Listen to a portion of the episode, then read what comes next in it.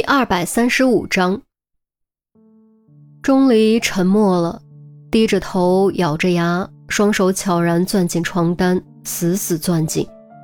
其实他又何尝不希望自己判断错了呢？何尝不希望严心爱也是一时冲动，而非早有预谋呢？可是他真的很害怕，害怕面对严心爱，害怕面对自己种下的果实。如果严心爱是故意的，他可以为自己开脱，寻求心理安慰。可如果严心爱不是故意的，他就真的无路可逃，不得不去面对。陈红轻轻拍了拍钟离的肩膀，他能理解钟离现在的心情。如果钟离是二十七八岁的社会人士也就罢了，大不了做父亲嘛，反正也差不多到了做父亲的年纪。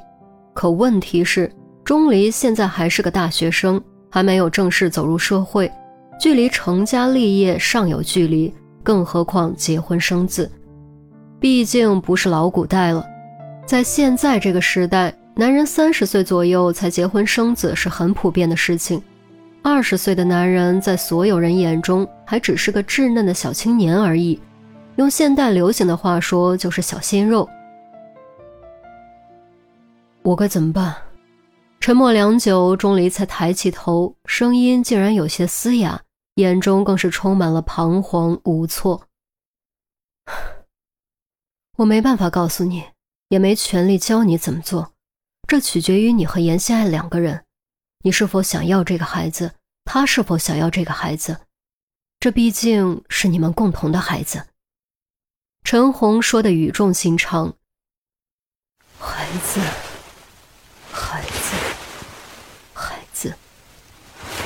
钟离懊恼地抓住头发，将脑门按在膝盖上。他从来不怕任何难题，此时此刻却真的感觉束手无策。每念叨一遍这个词，他就感觉恐慌，无与伦比的恐慌。陈红勉强笑笑，无论母亲有什么错，孩子总归是无辜的。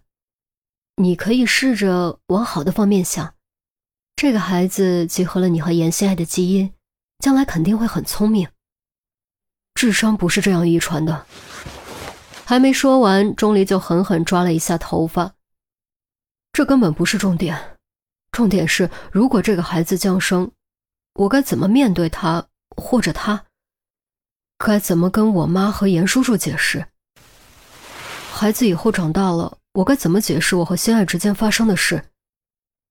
这的确是个问题。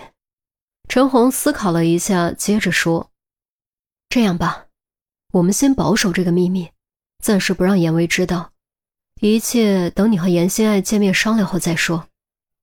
也只能这样了。”钟离也不想现在就面对这个问题，能拖一天是一天。哦，对了，心爱的案子，你们决定怎么跟严叔叔解释？这样一直失踪下去，严叔叔肯定会发现的。还在商议，等孔局开完会，应该就会有结果。你放心，一有结果，我会立刻通知你。那我什么时候能见他？等你出院，随时都可以。在此期间，安心养伤，后续调查就不需要你操心了。另外，之前对你的误解和怀疑，我代表全局对你表示道歉。对你不计前嫌付出的努力取得的成果。我代表全局对你表示感谢。陈红站起身，表情语气都非常郑重，还给钟离微微鞠了一躬。钟离顿时感觉手足无措，不知道该作何反应。说实话，心里没有芥蒂是不可能的。越认真的人越容易较真，越容易往心里去。否则，当时感受到于西的怀疑和疏远，他也不会反应那么大。以至于冲动之下和严心爱发生关系。好在正当他感到尴尬的时候，病房的门被推开，进来的不是安琪儿和严威，而是韩淼和郑月，后面还跟着杜斌、钱宝贝和周丽君。韩淼手中抱着花，郑月手中提着果篮。本来韩淼还一副蹑手蹑脚的样子，见钟离看过来，才吐了吐舌头，大大方方快步跑到床边。将鲜花往钟离面前一放，大声道：“哎恭喜活着！胡说什么？会不会气？陈红瞪了韩淼一眼，韩淼歪了下头反驳道：“啊，哪里晦气了？经历了那么多危险的事，还能健健康康、完完整整的活着，难道不是一件值得恭喜的事情吗？”啊就是就是啊，这叫大难不死，必有后福。钟离，你以后肯定大富大贵。郑月果断和韩淼一个鼻孔出气，说着从果篮中拿起一串桂圆，笑着说：“那桂圆和桂子谐音，大吉大利，一点都不晦气。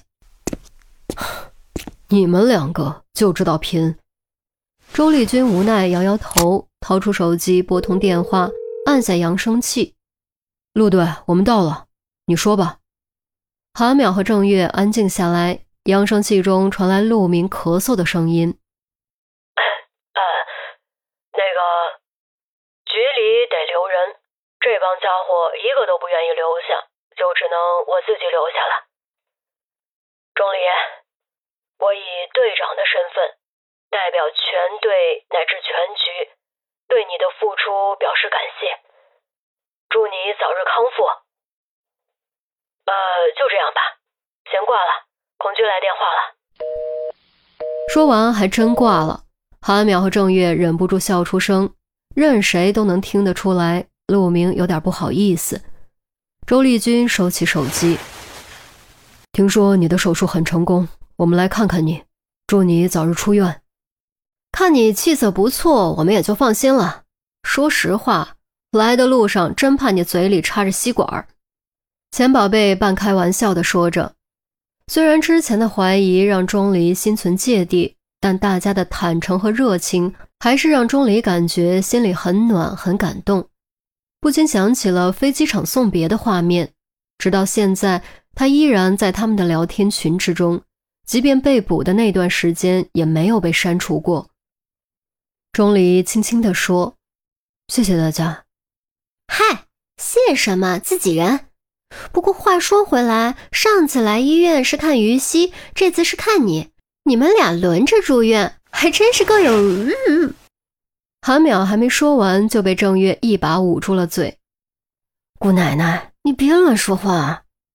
郑月附耳低声告诫，奈何话一出口，为时已晚。杜宾以及其余人都面色微变，韩淼这才意识到说错话了，刚想改口，就听钟离问。于西呢？郑月瞪了韩淼一眼，仿佛在说：“要不是你，钟离怎么会问于西？”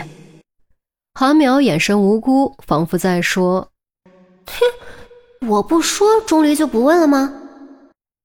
钱宝贝看向周丽君，周丽君看向杜宾，显然都不想回答这个问题，亦或是不知道该如何回答。杜宾也不想回答，非常不想回答。他很理解于西此刻的心情，知道于西一连串受了多次打击，而且还有一个更大的打击没有告诉他，那就是严心爱怀了钟离的孩子。他简直无法去想象这件事如果告诉于西，于西会是什么反应。呃，于西他不太舒服，请假了。杜宾避开钟离的目光，语气非常勉强。任谁都能听出是借口，钟离当然也听得出来，却什么都没有多问。即便他情商再低，也知道有些结不是一朝一夕能够解开的。气氛又变得有些尴尬，众人都不知道该聊什么。陈红不得不岔开话题：“呃，行了行了啊，该看的也看了，都回去工作吧。还有一堆事情要忙呢，这几天指定得加班。”啊，不是吧！韩淼立刻发出惨痛的呻吟，整个人都变成霜打的茄子蔫儿了。郑月也跟着干嚎：“哎，这都一宿没睡了，再这样下去，我都要肾虚了。要睡回局里睡去，别在这打扰钟离。”陈红又对钟离笑道：“那我们先回去了，你好好休息。”有进展，我会给你打电话的。说完，陈红给众人使了个眼色，众人会意，连忙道别，一溜烟儿离开了病房。陈红走在最后一个，关门前给钟离留了最后一句话：“钟离，解铃还需系铃人，你明白我的意思吧？”关上房门，病房重新安静下来。钟离转头看向窗外升起的太阳，喃喃重复陈红的话：“解铃还需系铃人。”